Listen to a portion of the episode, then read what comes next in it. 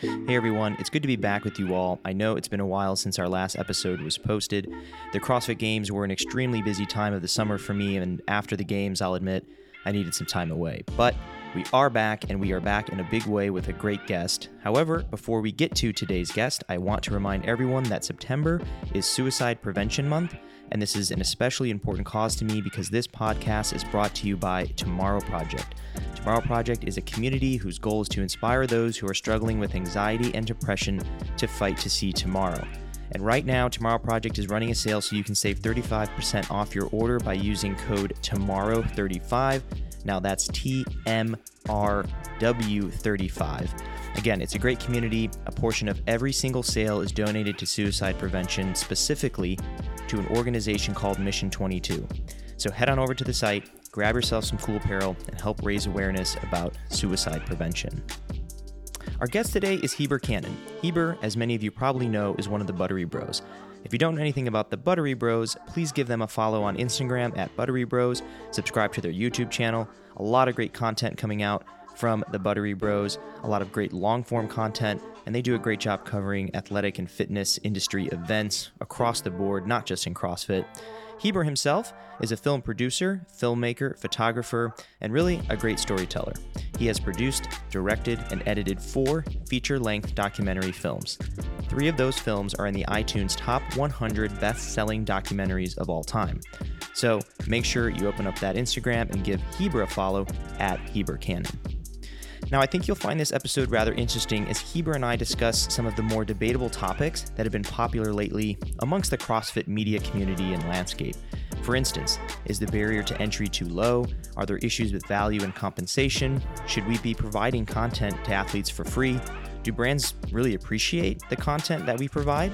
And we address those questions plus many more. So I hope you'll enjoy this episode. Don't forget to give us a five star review and subscribe on Spotify and Apple. You're listening to another episode of the Creators Podcast. All right, Heber, thanks so much for hopping on this episode of the Creators Podcast. And uh, I think what initiated this conversation was, you know, you and I exchanged a few messages. I've been a little vocal lately about just the landscape of, of um, you know, the CrossFit media landscape that is. So um, I kind of wanted to just kick things off um, and ask you a little bit about where where the world of, of CrossFit as it relates to the media presence. And I'm not talking about CrossFit as a as like a company. I'm talking about in the world of CrossFit with the many brands and all that. Where do things stand today? And part B of that question is really how has that changed since you've been involved with CrossFit, working directly with CrossFit, growing the, the Buttery Bros brand? Like, how have you seen it evolve, and where do you think we are today in that world? Well, let's go retroactively. So, I don't think it's just limited to CrossFit uh, where the media space is. Everything in media is changed since I started working in in media. Like when I first started working in it, for CrossFit and in media, you know, we were recording the tapes, and I would go to a CrossFit event, and uh, I I had an old Panasonic DVX 100B, which is this old camera that was the first of its kind that could shoot. Uh, it wasn't even really 24 frames a second. It was like a fake 24 frames a second that that would play back so it looked like it was film. And so I had bought that in college and I was using that for my first few videos. And then uh, I remember this guy named Jordan Gravatt who used to work for CrossFit Media um, was the first person to use a, a, a DSLR to shoot video, and I was like, "Oh my gosh, look how cool! Look at that that depth of focus! Look at that bokeh! Like, how does this guy's video look better than mine?" So I went that day and like researched everything between the difference of a 5D Mark II or 5D, just the 5D from Canon, and the the 7D, and why one would pick one or the other, and it was because the the 5D had a better overall image, but had terrible slow mo. So I was like, well, I'm shooting action. I got to have slow mo. So, you know, th- that was where I was when we started this whole thing. And there was no, like, there was some brands that were around back in 2008 and 9, but not anything that really lasted. To now, like, you can finish, you, you'll shoot with a raw video camera and be able to offload it, edit it, and get it up within, like, like I've shot videos and turned them around literally, uh, I shot this video of Brent Fikowski squirting himself in the face at a regional back in 2017 in the middle of an event. And before the event finished, CrossFit had it published to their Instagram page because I was like, this is too good of a shot. We have to get it up right now. I ran to my computer, I edited it, gave it to the people that were running the media at the time, and it was live on their Instagram before he got to the finish line. And like that level of technology and publication is is a dramatic difference from where we started. Um, and I want to say in 2019 when when CrossFit kind of shut down its media wing for a few years, that's just opened the door for for kind of a wild west in the sport. But it's really cool because um, a lot of other sports have this sort of activation, but CrossFit was one of the first that I noticed, and uh, mind you, I'm biased. I was really close with it. That allowed for creators to really come in and help tell that story. Like NBA NFL, big sports are too um, far down one path to uh, allow for this type of uh, storytelling because they have so much control over what's going on or they're they're so far down on a professional level that they wouldn't allow for it. And so CrossFit itself is a really cool sport and part of that is because of the creators that have helped tell that story throughout the years and that they've been open to it. Do you think that CrossFit itself would be as big of a sport now if we didn't have that kind of shutdown for a couple of years and a flood into the industry of people like myself who are now able to pick up a camera and and get involved? Or do you think that the the sport would essentially be where it is today in terms of visibility and popularity and and revenue perhaps without that influx of people. Uh, this isn't anything against the new media or or um, new creators like you that have come into that space since 2019. Like they've just opened the door for people to come in. But I, I mm-hmm. actually the the company itself was on a higher trajectory back in 2018, and intentionally was slowed down and made big changes, um, which damaged big relationships with companies. I don't know how much I can actually even say, but like uh, if you just look at the open participation numbers from 2018 to mm-hmm. to where they were in 2019 and 20 and they're still coming back from what that what happened in 2018 so uh, i don't think that's a result of the media. That's just that was some internal decisions that affected the outcome of the sport in an unfortunate way. But i think do you think if that, they had continued on that path i think there was a lot of uh, like they've kind of course corrected a little bit um, and mm-hmm who knows how that path would have gone. It, it had a lot of cool potential um, as a as a sport for sure. Do you think that too many people, for instance, at the games and semifinals, are are provided media credentials to shoot? It's, it's hard to say. Like it's kind of cool to see new talent come and CrossFit's always been about like their business model is a free market, right? Like anyone can go take a mm-hmm. level one and potentially open a gym a couple weeks later.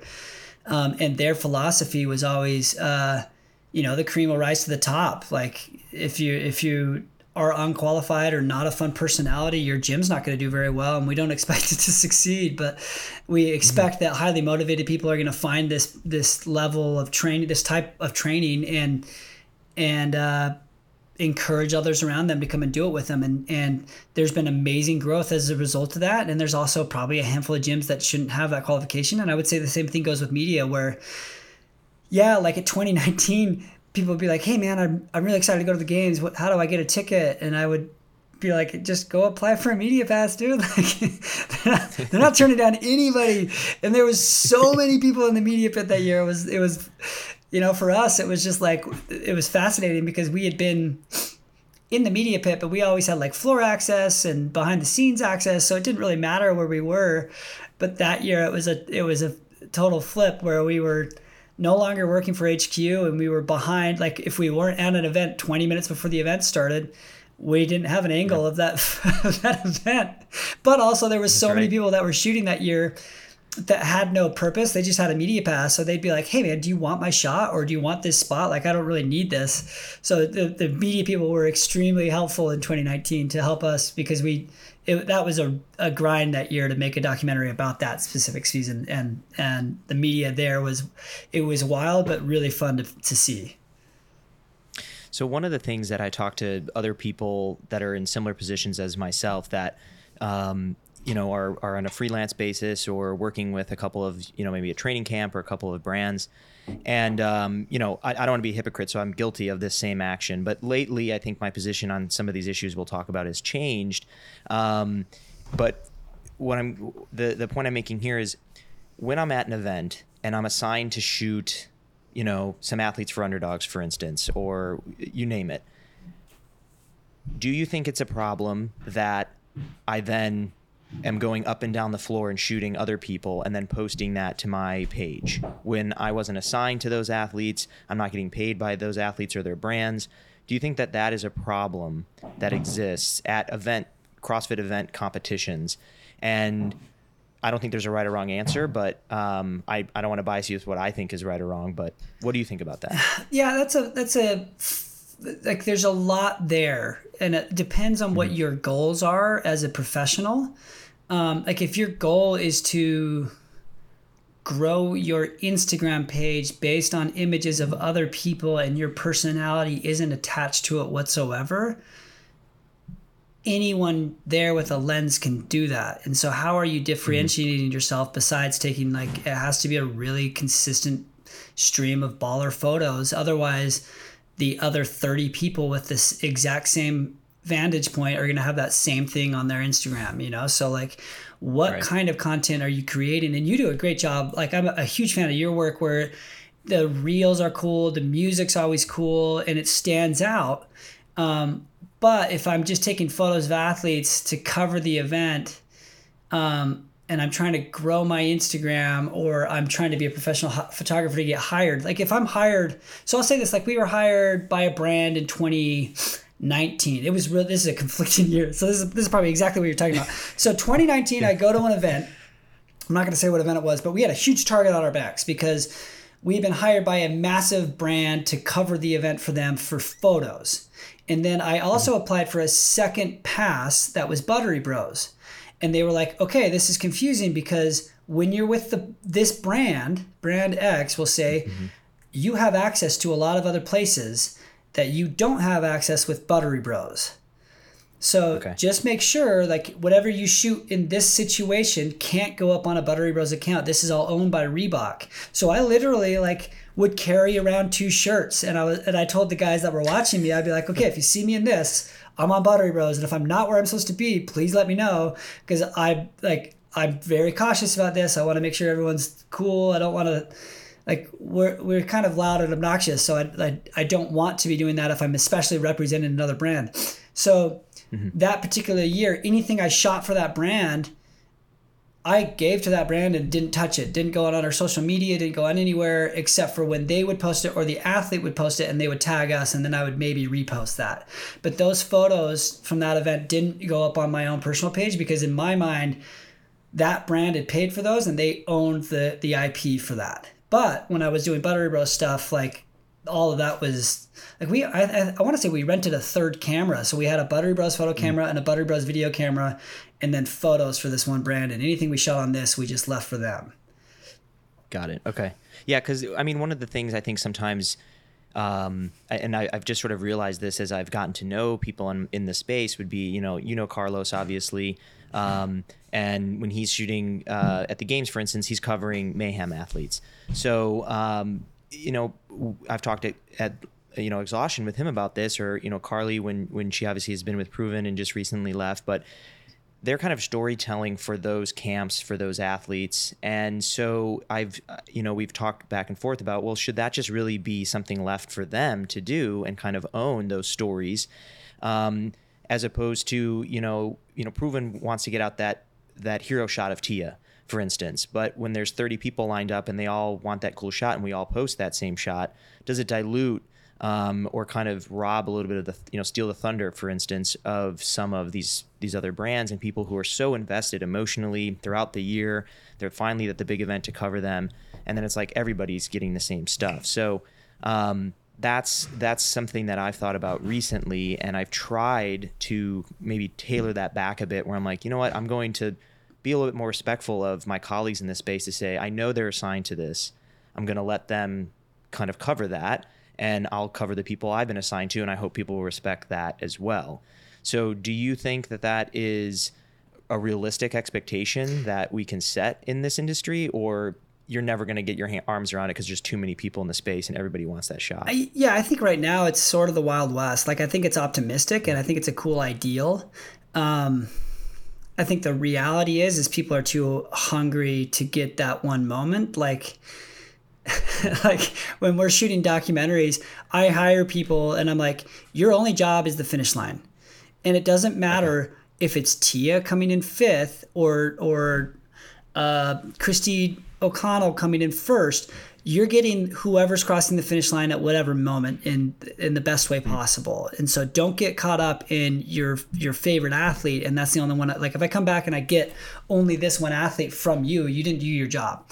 But like Got when it. I'm working for CrossFit or or if I'm representing a band, like a lot of that comes down to who's paying for it. Like if CrossFit's, yeah, um, like they literally will will block off seats for main sponsors, like when Reebok or I guess NOBULL now. So like NOBULL and Rogue, and then CrossFit have like seats at the finish line in the Coliseum, or they used to at least. Um, that are reserved for them so that no one else has access to shoot those so they get those moments um, and that's a really good way for them to police it. But really, it comes down to the event and then uh, just common courtesy amongst yourself and other creators. But I remember when Tia finished the the row that was like a paddle event. So it was like a swim paddle event last year in 2021 mm-hmm. where she finished. She had that big oh, like yeah. flex moment. And then flex, I can't tell yeah. you how many times I saw that same angle from so many people. and I can't decide if that was a bad thing or not. But like for Tia, I think it was a net positive. Yeah, for sure. You know? Yeah, and I it was funny because I actually saw that picture that Tia herself had posted, but she actually took the original of the photo and it was flipped. Right. So it was it was funny. It was the same photo, but she's like, it was "Oh, I'm different. Gonna, I'm gonna change it." Yeah, exactly. Yeah, yeah. Um, so that was interesting, and it was just kind of funny. But um, all right, so let's talk about money in CrossFit. And obviously, I know you're really plugged in. So goal is not to extract anything that is off limits. Um, more so, just to get your your input on on some of these topics in terms of like compensation in the sport for creators. Um, I think, and again, my opinion has has changed on this. I have a full time corporate job. Um, so that means that I think when I entered into this area, this this world, I was willing to do stuff for cheaper, willing to do stuff for free. We've all been there and done that. I think when we're just picking up a camera, for instance. Um, but I think I probably held on to that too long because it I didn't need those didn't need that work and that money to and, pay rent, and to put food on the table, right? For, to a degree, it's fun too. Like you're like, oh, I fun. like doing it's this. Fun. It's a it's a hobby, Correct. and especially when it's a hobby, and there's times where it's like, ah, you, you can't afford my rate, and it's almost insulting to take something lower. So I'll just do this, you know? Right. Yeah. Exactly. Yeah. Right. And I've been there. Um, so, do you think that? There is the, the floor is too low for creators that are of a certain threshold of quality. I there certainly is going to be a spectrum of you know people whose content should be very cheap because of the quality. Maybe they're just getting into it, or maybe they're just frankly not that good. And then there's people who are really really awesome. They have produced really high quality stuff, and they can command a higher price. I mean, free market economics. I'm all for it. But do you think that as a as a community, we have maybe set a floor too low because we want to be so badly like at the games or so badly to shoot a semifinal that we actually lose money doing it. And brands are able to just kind of shop that out and say well i can get someone to do this whole weekend for 500 bucks. I don't want to pay this person's $1000 day rate so i'm going to go with them and then eventually that kind of harms the collective kind of bargaining power that we have um, as a community. So I'm interested in your thoughts on that. Yeah, I think that comes down, uh, and I, I, don't think this again isn't limited to just CrossFit. This is just media in general sure. now, with so many people wanting to be content creators, whether uh, doing kind of what I do or just in general wanting to take cool photographs. Um, and I talked about this with my, some other professional photographers that are not in CrossFit whatsoever, and um, I don't know what the solution is. I don't know what the answer is. I think in the space, I don't know how many people are there not being paid or what people are being paid. I just know when I see someone talented and I want to work with that person, usually, like, of course, there's some back and forth on what the final budget is, but it's not a lot. When when when I like somebody, I'm going to hire someone that is ex- extremely talented, and if they give me their price mm-hmm. and it's like way absurd, I'm like, oh, hey man, sorry, I can't afford that. This is my budget. If you can't work with that, that's fine. We'll find someone else. But know that you should be paid for what you're doing, and um, there's ways like if if the message is for creators, photographers because I kind of play both sides. Where like I hire photographers and I also work with brands and then I also am a you know now with Podium we're hiring photographers and other people and the the people that are doing that come to me and ask my advice on this. So I'm, I'm sort of influencing that side now as well. Um, so for photographers you you got to know your worth. You have to be making money while you're there. Otherwise it's it, yeah yeah it's a hobby but it, you can turn it into a profession and, and, it's a lot more fun when you're making money. Um, and unless like the who you're working for is is crushing your creative soul in a way that's that could be a negative yeah. um, and then for brands like there are brands with a lot of money that can afford stuff that uh, mm-hmm. that are really high end and then a lot of them are like some brands that are going to the games, they're not making money. Like they they might just break yeah. even at the games, and so for them to to bring a photographer too as well, they have to justify that cost. And so figuring out how to make it beneficial for all parties. Um, it's a really tricky situation, and so I, I think some of that is brand dependent. On like, I'm going to ask a really well established brand, like it, like we'll just say if um,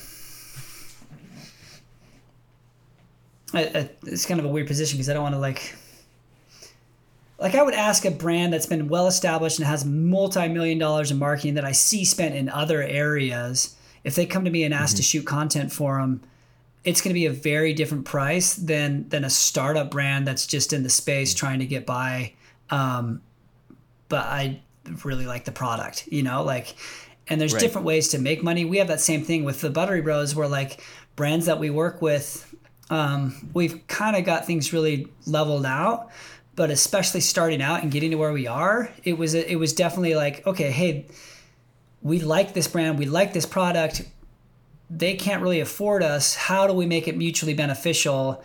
And finding ways to do that was was uh, tricky but kind of fun part of the fun. And so it's uh, for yeah. photographers i think the, the overall consensus is they need to be paid and if you're not getting paid don't just go to have the experience unless like you're making for something for yourself you know? Yeah. No that's interesting. What have you um, obviously being on the side of like being the content creator um, managing a brand and, and like you, you you talked a little bit about this because you're hiring out um, you know you're hiring people to to help you with whether it's Buttery Bros content or other things, um, and now obviously with uh, with Podium. So what do you look for in uh, a content creator that that really like kind of draws you in to say, oh, this is somebody that um, I would like to work with, or like what what is the what is the creative part of your brain kind of get drawn to to say, oh, this is cool, I like this, because like you said, there are a lot of it's very saturated. There's a lot of people who take pictures of the same things or the same slow motion reel. So how do you get through that minutia to find like the good hire i think a lot of it is hustle and seeing where people like and like part part of this conversation especially for the buttery bros is i'm very flexible because i can do all of it like i know everything right. you know Mm-hmm. I can write the contract if I need to, and I can export the final product. I can do everything in between. Um, yep. So for for hiring out for the Buttery Bros specifically, I'm I'm looking for someone like we use this guy Rick Jones a lot. He's a freaking stud. Mm-hmm. And uh, yeah. we just happened to be going to Jason Hopper's gym, and I knew he was there, so I messaged him. I said, "Hey man, we'd love to have you come shoot with us for a day." And he was like, "There, I'm in." And I'll give this like I usually do this as a test for some photographers and editors or shooters.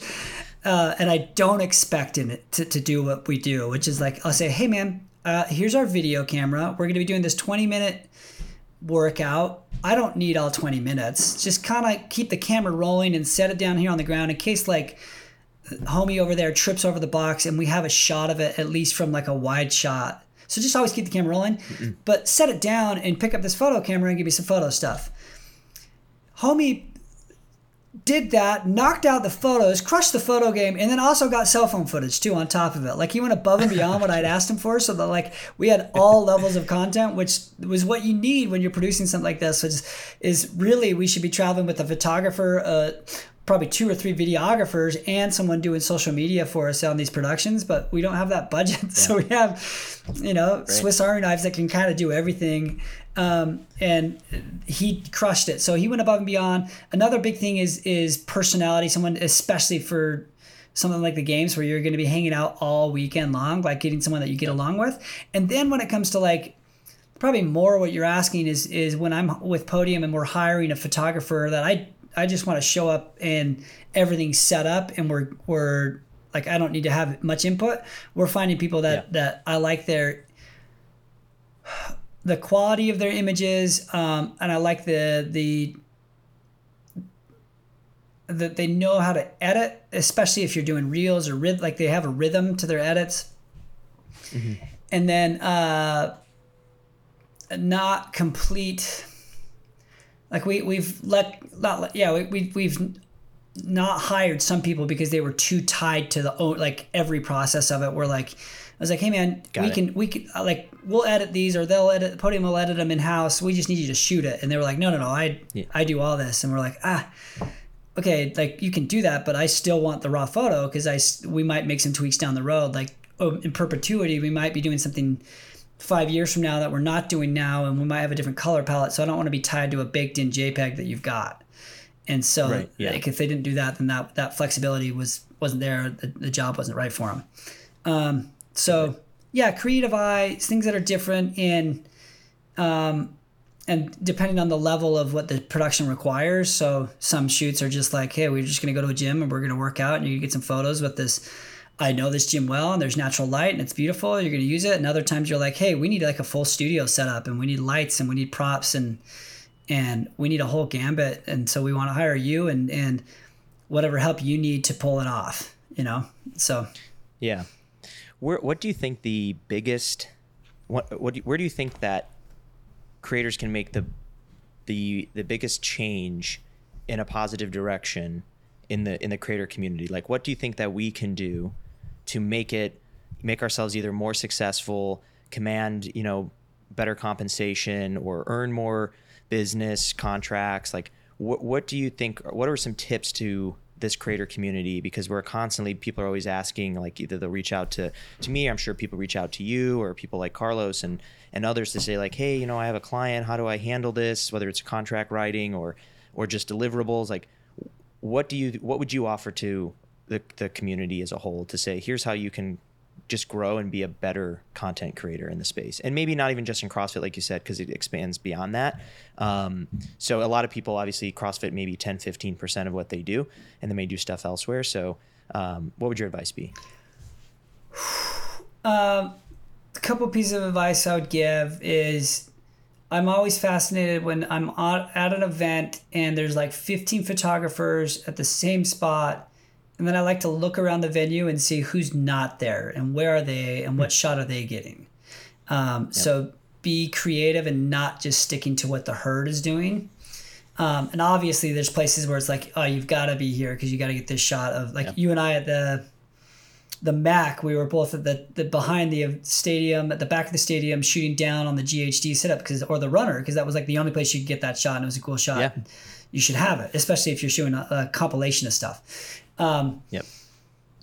The other thing I would say the big factor is figuring out what you're best at in terms of deliverables and hitting your deliverables and going above and beyond for what brands want. Um, like I would say we've I don't know how many brands we've worked with, but it's very rare where we don't have a repeat business with a brand.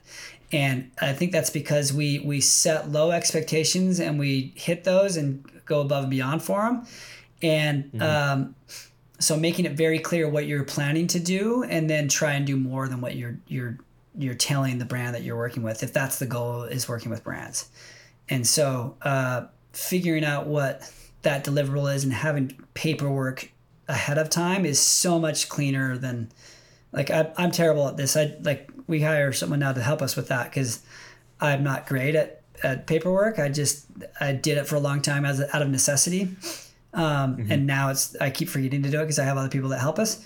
Uh, but yeah, figuring out what your deliverables deliverables are ahead of time, and then executing those at a at a better level than they anticipate. It's funny you bring up uh, being away from the herd.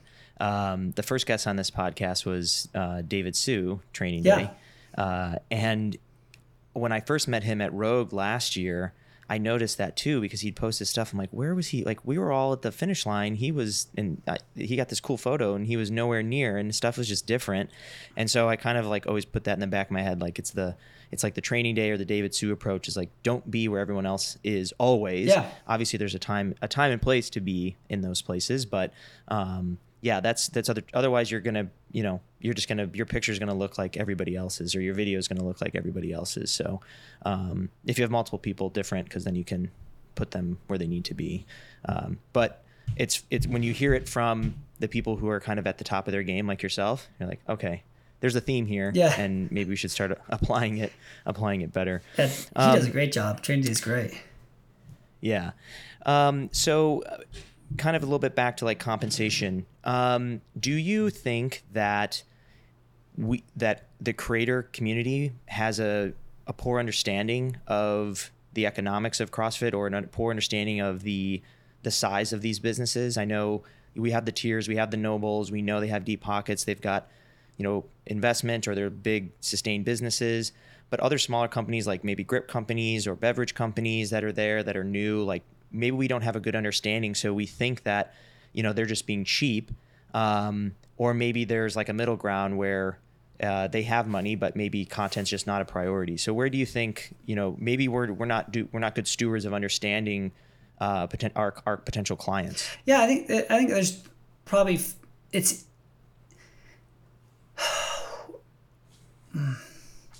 I think for that, it's a case by case basis, depending on mm-hmm. the brand that you're working with. Like TYR has money. They've been in mm-hmm. this sporting space. They, I mean, to have been around as long as they have, you hope they have money. If they don't, yeah. they, are doing something wrong because uh, right. they're a massive brand in the triathlete and swimming era, and they're just coming into CrossFit. And so, um, but you don't know how much of their budget is that's the other thing is we don't know how that company operates so how much of their budget is allocated towards sponsoring athletes and how much of that budget is allocated towards media content creation and for us as like podium we're a startup we've been around a year and like yeah we're in some big places yeah. but we're still like uh, like I've never started a supplement company before, and we're still one year in. And like, yeah, things are looking good, but we're not a, a decade long establishment with the massive pockets. Um, right. And so it's like, uh, but I'll, I'll tell you this as a, as a, as a, someone for that company, anytime we talk about signing a new athlete, one of the biggest discussions is, okay, how are we getting content from them? And, mm. and okay, if we pay him X, Y, and Z, like one reason why Emma Lawson was so attractive to me was because uh, as an athlete is because training day media was at the same gym as her. And i was like oh it becomes yeah. so easy to pay him to just go get photos with her. And and we yeah. didn't even have that conversation. I just knew that and everyone kind of just knew that. And so now we were able to hire him to get content with her and it's great. Um, and so if you're a content creator trying to break into the crossfit space like go help athletes out because that's where if athletes are able to get partnerships and make money that gets more brands into the space that want to spend more money.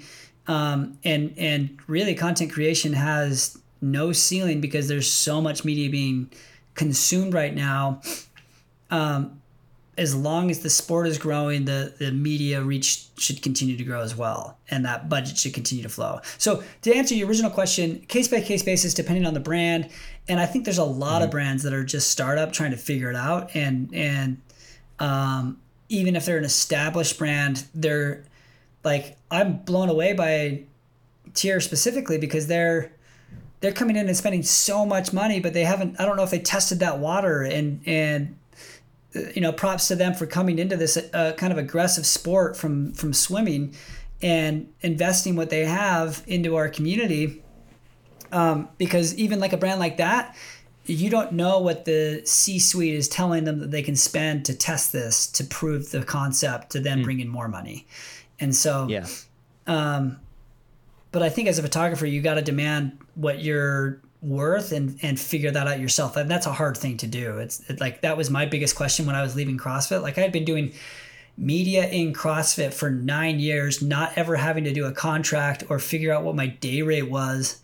Mm. and then all of a sudden, I'm, of a sudden... I'm throwing out the wolves, and I'm like, okay, yeah. this company's wanting me to shoot a commercial for them and provide photos. Like, how do I? What do I charge them? What do I what do I do here? And so I had a bunch of phone calls with uh, filming friends outside of and inside of CrossFit to figure out what to charge brands and then figure out what I thought my value was worth um, okay. over time. Yeah, that that's interesting because um, I think we probably all go through that. I had somebody, I actually had a gym owner reach out to me because they said that there's a photographer that's come by a couple times, has given them like 100 photos on two different occasions. They sent me a link to the pictures and like, how much do you think, like, he refuses to take money. How much do you think that I should pay him? And I'm like, whoa, I'm like, there's a lot here. Um, you know, I have no idea how much time he spent or, you know, what, like what it's, it's just, it's, it's crazy, but I think we're all trying to figure it out. Even, and this came, this didn't even come from the creator side. This came from the actual gym owner who just felt like she needed to compensate, which props to, yeah, props to her, to her. because that's fantastic. Like most people just take it and run, right? Um, so that was that was fantastic. But yeah, I think we're all trying to figure out a little bit. I know I've gone through that when you first at least enter the market and you're wondering like what's fair. And sometimes you tell a number to people and it's like, whoa, that's a lot. And other times it's just it's straight up perfect, sounds good. Send us an invoice. Um, but to your point, because there's different sizes of, of businesses and different priorities and different budgets, it is hard to find consistency in the environment because the rate I might give to somebody else um, may be sticker shock to them uh, versus somebody else who who they think is you know very maybe average in the industry comparative to what they may pay elsewhere. So, um, do you? I know that you kind of talked with other people externally. How how did you settle upon your skill sets? Like, what did you evaluate about yourself that that helped you come up with what you thought your your work was worth? Well, I think I had some great, great conversations with people, especially back then. All the athletes were super helpful because they were mm-hmm. helping brands hire photographers for them. And they were like, look, we've worked with you for a decade almost or for four years and we have a relationship and that's valuable because I'm so much more comfortable hanging out and shooting with you than I am just this random person that this brand is going to send to shoot me. So so your history with the athletes that's a value add. Um, your proof of concept that you've been doing this for so long, that's a value add. And so if you don't have those things, it's not hard to get it. You just have to like that's where you like unfortunately you got to do what you're talking about, which is work for free and and build that mm-hmm. across time. And where you get to a place where it's like, "Hey, I'm not getting paid what I want by brands." You have to be okay not shooting or figuring out how yeah. to make it so that you're not um, devaluing your product by shooting for less than what you're worth. And so mm-hmm. I think there's, you know, if you've been doing this for years and you have a really good relationship with multiple athletes and brands, um, sometimes you got to shoot for free. And I look at that as an investment into the future of like, hey, I've got this really good relationship with Noah Ohlsen. He wants me around. Um, how do I make this financially beneficial for me? Uh, like using that, like not using the friendship, but like building mm-hmm. upon that trust because what I'm doing is providing him value and he's providing that value to now the brands that he's working with. And so, um, and getting to know athletes in the space, interacting with them, helping them out to then help lock in better deals down the road is a is a great way to go about it. And then also figuring out like if this brand isn't working, you know, the other thing is the list of deliverables because some brands might not need a hundred photos from the CrossFit Games; they might need two. Yeah, yeah. Oh, I know, and I know people like that. With like, oh, I got hired by a brand. They're paying me five grand for five photos a day. Yeah, right. And like, I'm like, uh, like, wow, props to like, you. Wow, good for you, man. Because you could do you could do like five of those deals and be walking around with twenty five grand a day. Because yeah. it doesn't take that long to shoot five photos. But like some right. brands like that, like they know what their deliverable is, and they don't want to have to make a decision on what the the five posts are based off five hundred photos. They just want. Right They just want five just bomb ass photos, so yeah. they can pick three to post. You know, Right. Yeah. or reels. That's very you know, true. so it's it's like while I was figuring out what I was worth, I was simultaneously trying to figure out what I wanted to do. So I was like, like I don't like going to events and shooting for us this company. Uh, so like the Right. first in 2019 for Wodapalooza, we were there shooting um, for Wodapalooza because we were like uh, we had no money, right? We're we're we just Yeah. drained our budget going to Dubai. So now we're starting the year out fresh, no money. Um, so Wodapalooza agrees to bring us out and put us up if we give them a video at the end of the week. So we're shooting a highlight video for them. We're also shooting two videos for for a sponsor at that event, which happened to be at some CBD company that is no longer around.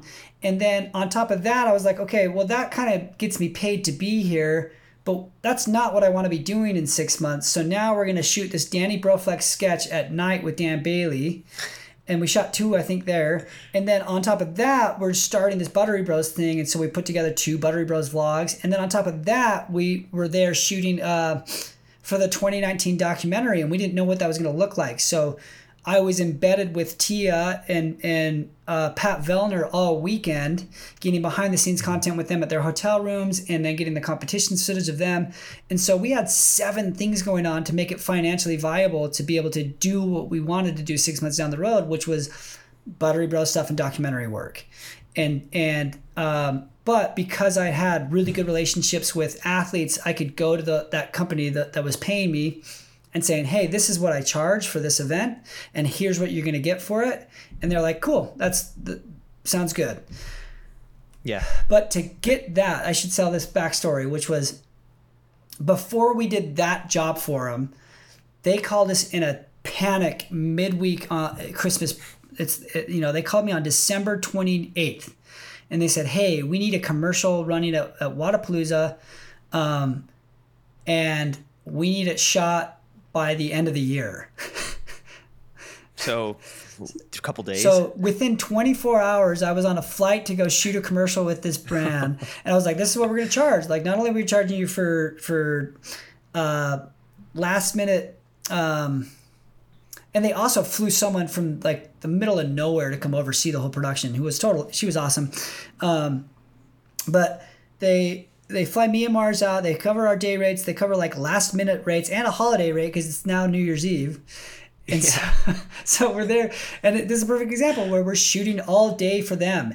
And then um, at the there's other tons of stories that happen with us and this brand there but the, the my thinking here is like we finished shooting for them we put those cameras away and then we pulled out our buttery bros cameras and we shot a whole buttery bros episode that happened to be our first episode ever which was acid bath in mat fraser's garage and so by the time we got to Wodapalooza to work with this brand, I was doing all this other stuff because I had shown them like, hey, not only am I efficient, I'm really well in with this industry. Um, they actually gave us a shot list and some ideas, and we did that. And then I shot more to say like, hey, this doesn't really fit his personality. Let's do this instead. And they ended up liking our cut way better, our, our ideas way more than what they had thought because they were trying to do something really weird.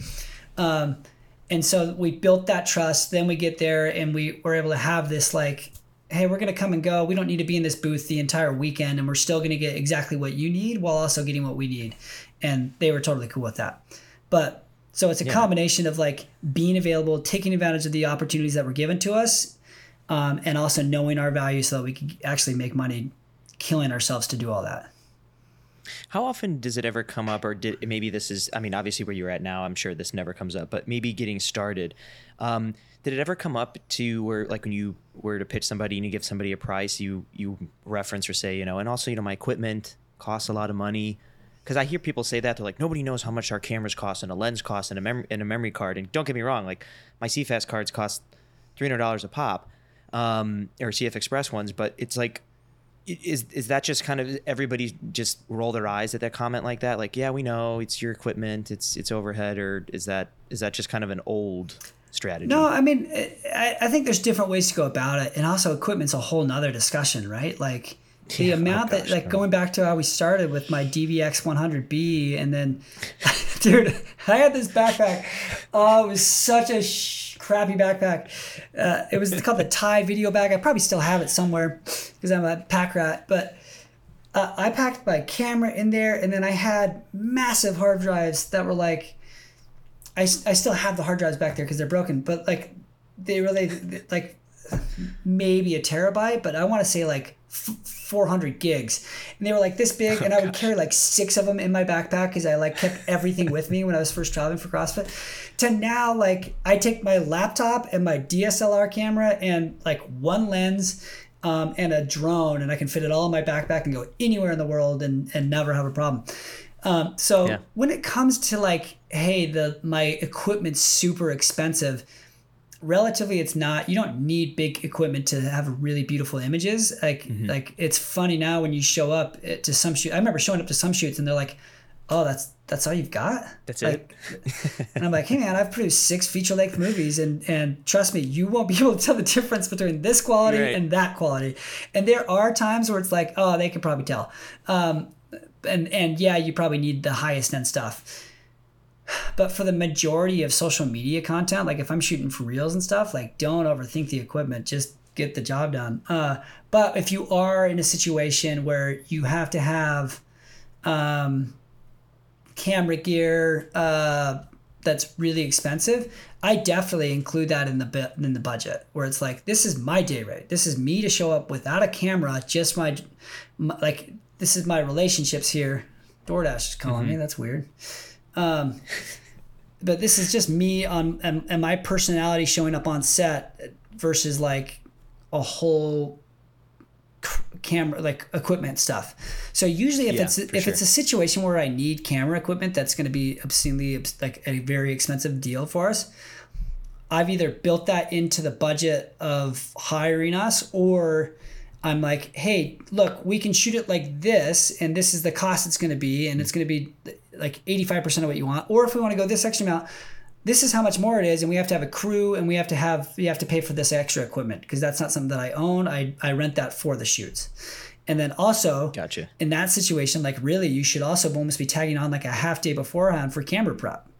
Where it's like if if I'm hiring you to shoot uh with an Arri Alexa with a Panasonic lens and and a new lighting setup and new sound equipment that you've never used before, um, you should be like you got to test that. I mean, that's what the guys over at Rogue do is they'll they'll have a whole camera mm-hmm. prep day, and that's just kind of built into their budget, I believe. Which is, um, I just know Todd really well. I know how particular and, and specific he is in his cameras, uh, and that they they spend a lot of time to get that right. And um, Rogue does a lot of things right, and I think some of their media is is awesome, and uh, that's you, can't say that's not a result of all of that investment for them.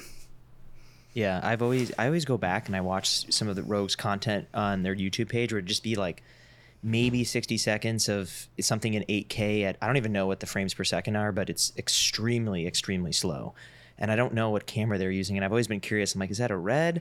Because um, it's got to be something either they up they they upgraded the output to 8K, but um, it's pretty wild. There's one of the old events. They were like all these people are coming out of the water, and I mean the way that the water is just like falling off their bodies is super cool. I know Richard um, Bloomer had a, I think he had a Phantom at the games, which is pretty dope. Yeah, I, I uh, think that that's shoot like 500 frames per second or something. Yeah, that, that so wild. I know Rogue for a long time my buddy Tim would shoot for him, and he would always he would be their their phantom operator, and they would have I want to say okay. there's some events where they had two phantoms. I was oh, like, what gosh. are you guys doing with all these frames? Like I don't see all of them.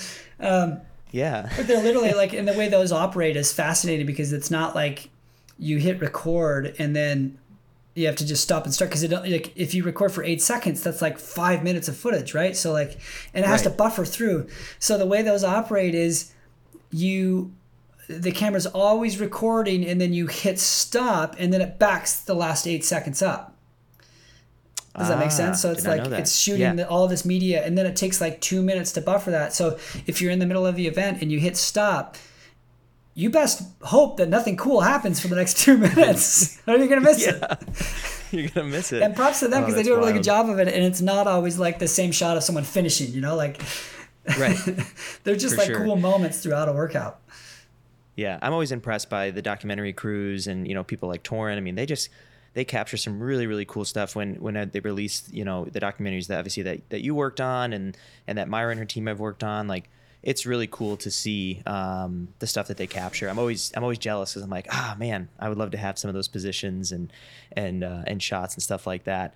Um, I want to just go back briefly. You um, it was something that you had said to me uh, on on Instagram, and you've mentioned it here about being um, extremely pro athlete. Um, and I and I do agree with you. I think I was talking to an agent recently, um, and the the conversation just pivoted to how you know when he's working with his athletes, one of his major goals is to make sure that when he gets somebody involved in a partnership, he the brands are very aware of the fact that in order to produce the deliverables that the athlete has to when it comes to content.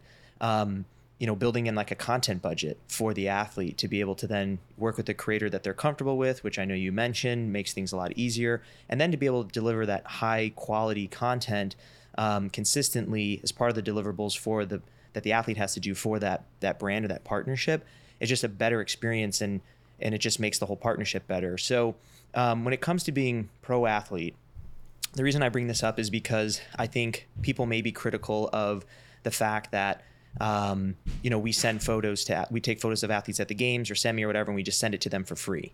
And people may say, well, don't send athletes pictures for free. They have partnerships and they have brands and they can afford two, three hundred dollars for, you know, 15 photos from the games, and you shouldn't just give that stuff away for free. So where do you stand on this? Um, and do you think that those athletes should get have to pay for those few photos, or do you think that it's just perfectly fine for us to give them those photos? I'm curious. Uh, this is definitely double sided. So I think for a lot mm-hmm. of it, like the athletes shouldn't pay, but brands should pay if they're doing that. And then if brands are paying for stuff that legally they probably can't get, like if they're paying you for the like it's a it's an awkward position. I think I mentioned this on Instagram where like it's such a the games specifically are such a different animal. in any event yeah. really, um, where if you're there shooting like there's a reason that that NOBULL is the title sponsor of the CrossFit Games, and they don't want mm-hmm. TYR, the a massive competitor, to have um, photos of you know, like yeah, like no, Makes NOBULL sense. is paying for that that competition to be minimal. and they right. they want to own as much imagery as possible. And CrossFit owns all the images from the games, so it becomes a question of like, is it morally responsible? Not is it morally acceptable to take a photo of a CrossFit Games athlete, turn around and at the games, turn around and sell it to a brand that's not there? Um, and so it, mm. it becomes like uh, you know that's really a question for CrossFit, and I, I, I think in the contract they could come after you or ask you to take it down because I think they own all those images, um, and they've asked us specifically like, hey, if you can't include this brand in this in in this type of way in this episode, um, and we're a very unique situation because we we have you know a 35 minute show that has responsibilities to different brands throughout it. So we right. have a whole conversation with CrossFit before we even get to the, the games about that. Um, so I think if I'm at an event and I take a photo of an athlete and I have a bunch of photos, historically I've probably just given it to them just because it's you know mm-hmm. they're friends and and they'll take care of me down the road and they'll help introduce me, but like to their brands. But uh, other times like it's not. Uh, I don't think it's out of the question to be like, hey, who's this? Who's benefiting besides the athlete for this? And if it's for a mm-hmm. brand, mm-hmm. if it helps the athlete with a brand, help me, you know, utilize this brand to make money off of them. Like they should. I'm not going to charge them a lot, but I've this is my IP. I don't want to just give it out for free, um, even though it's the athlete's face. I mean, that's also weird, right? Yeah. so it's like how, yep. how much of this is is. Uh, I think the answer is often like, hey, I will give this to this brand this time. Uh, but if you, you got to put me in touch with them and figure out how to make this something that is mutually beneficial down the road. And I love the idea of brands building in when they do a partnership with an athlete, a, an allocated media budget associated with that athlete. So I'm paying them yeah. X amount of dollars a month or X amount of dollars a year. And every month we're also spending X amount of dollars uh, for them to pick a creator for content and the deliverables we need. But what I like as yeah. a brand, what I don't want Justin Medeiros working uh, worrying about is getting me content. You know, like right. I want to be right. like, hey, go work out. just be cool with me sending this photographer or let me know a photographer you want to work with and i will negotiate with them to get the amount of photos that i need or videos or reels or whatever i need for a podium on a totally separate thing you just go win the crossfit games like that's all i want you to do right and for an Right. athlete Yeah. like you got to be media conscious but you also have to be very focused and driven if you if you want a long if you want a long history in the sport Yeah, I mean, you're you're, and that's the thing. I think sometimes that um, I forget personally is that athletes age. Like Justin is not going to be competing. I mean, he. I mean, I'm not saying he won't do masters or things like that, but he may just, you know, there's there's a there's different ways you can go when you're no longer an athlete, and you're not going to always be an athlete. There's a lot of life left after that. So. Um, you know, it is about kind of building your brand, and I think the more that athletes are able to do that um, as they progress through the sport and mature, um, you know, I talked to Noah Ohlsen about about this recently, just um, you know, very casually. It was just about how um, you know, as he's entering into his tenth year, um, you know, he wants to continue to grow his brand so that it transcends beyond just this you know him going to the CrossFit games and obviously he's got partnerships and and other things like that so I think that's where the creator community can really help amplify the athletes um, generate more exposure for them and that's beneficial for for kind of all parties. It just I think where we get a little um, you know frustrated on the content side is that if we're doing stuff for an athlete we know they're being compensated. We know the brand is is making making money. Um, so we feel a little left out in certain situations or we can feel that way as if you know we did this stuff for free but everybody else involved is is profiting yeah and ben- um, maybe not profiting but they're benefiting off the marketing from it or benefiting Yeah, so Yeah, I think yeah. that, that becomes like, hey- yeah, I think it's a, again almost a case by case when appropriate conversation, but Mm-hmm. um, like for example, with with I'll tell you this story. So with Sarah Sigmundsdóttir back in 2019, we were going to follow her through Strength in Depth, and so I talked to her manager Snorri, and I was like, hey man, I'm putting my life on a credit card, and I'm coming out there to do this thing with with Sarah. Um, do you know any of her sponsors or brands that need uh, that need content or or you know footage of her or or some a photo of her? And uh, I can't remember the name of the like her, her supplement. I'll just say I'm, I'm not going to give them any free money now, but this this supplement company at the time they nickel and dime me, but I got a couple hundred bucks from them or something. I got a decent amount from them for what we were doing and what they asked. Um, but it, they were like Sarah and her camp were kind enough to introduce me to that brand, and they said, "Hey, this is up to you now. Go go see what you can do here. We've just opened this door." And so I think um, when it's a situation with an athlete that you have a relationship of trust with, and they enjoy hanging out with you, like you got to put in that that sweat equity. And once you've proven that, and they want to continue working with you, that's when you're like, "Hey, man, like." This is beneficial if you can't afford to pay me, let's figure out how I can be compensated because I got you know mouths to feed, roofs over to put over my head, and and a and a life to invest in. Like Noah's got a the brand that he's trying to build down the road. I've got a brand that I'm trying to build as well, so that in five years I'm not nickel and diming with every brand that comes to the space. And so, yeah no for sure um, I, th- I think that's also, you know, that's part of figuring out what you and what your brand is, and if your your brand is taking the dopest photos in the CrossFit space, awesome. If it's building the coolest YouTube channel out there, awesome. But figure out what your goal is, and then and then uh, hit that as hard as you can. I think that you, I would, I wouldn't, I don't like calling you. Yes, you're a content creator, but I think you're a storyteller.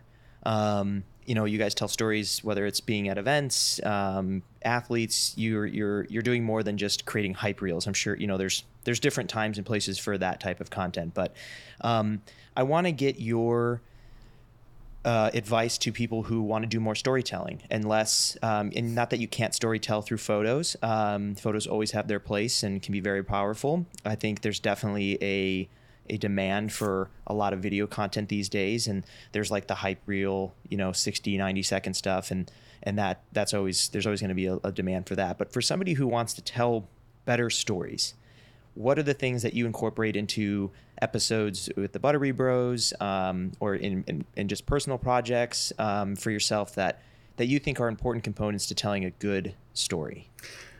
So when I went to college, I hate the people are like, "Oh, did you go to film school?" And I'm like, "I, I did, but I don't learn anything from film school. Don't go to film school." I took uh, like I learned way more just picking up.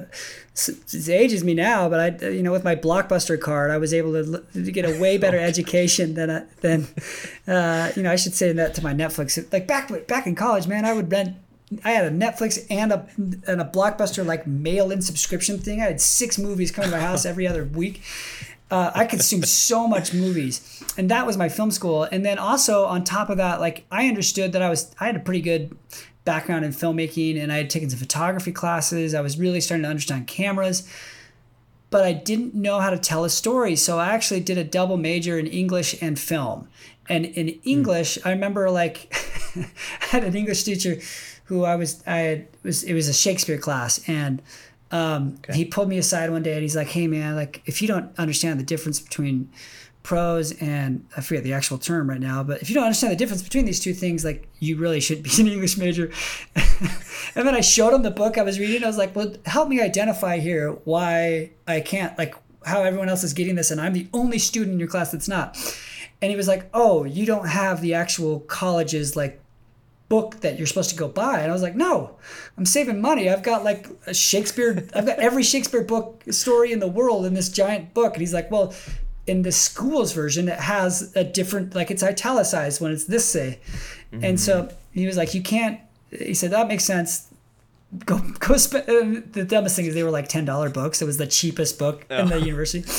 So I went and bought all the books and then I was, I got an A in the class. And, and, uh, but I had told him like, look, I I wanted to learn how to tell a story. That's why I'm an English major. Like I, this is my goal. I want to go make movies. I want to be able to tell stories, and uh, I want to know how a story arc works and what, um, you know, the three part story is, and a, and a, and and so, you know, there's basic Wikipedia stuff that you can take and learn, and and um, it's very different telling a five second reel to a 15 second reel. I think that's a jump.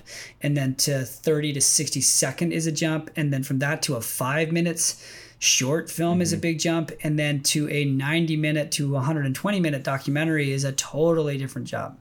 And so um, you can really spend time on almost each one of those windows to figure out what you're best at and what you enjoy doing the most. And if it is long form story content and you want to really hone that in. Like i would study movies. I would study how something like um, i kind of didn't even study documentaries. I, I didn't particularly enjoy documentaries. I just ended up making them uh, but like i studied snatch and i studied guy ritchie's movies and i studied mm. um, michael bay movies as absurd as they are yeah. uh, but like yeah I and, and other movies like David Fincher and why am I entertained with with Seven and Fight Club for these two hour long movies that look like they're about a giant quick paced murder mystery or or Fight Club, but really they're like they're this like thesis on on the modern day man, right? And so it's right. like how is that entertaining to me and why do I enjoy this segment of the movie and this segment of the movie and, and really like breaking down how fight scenes work.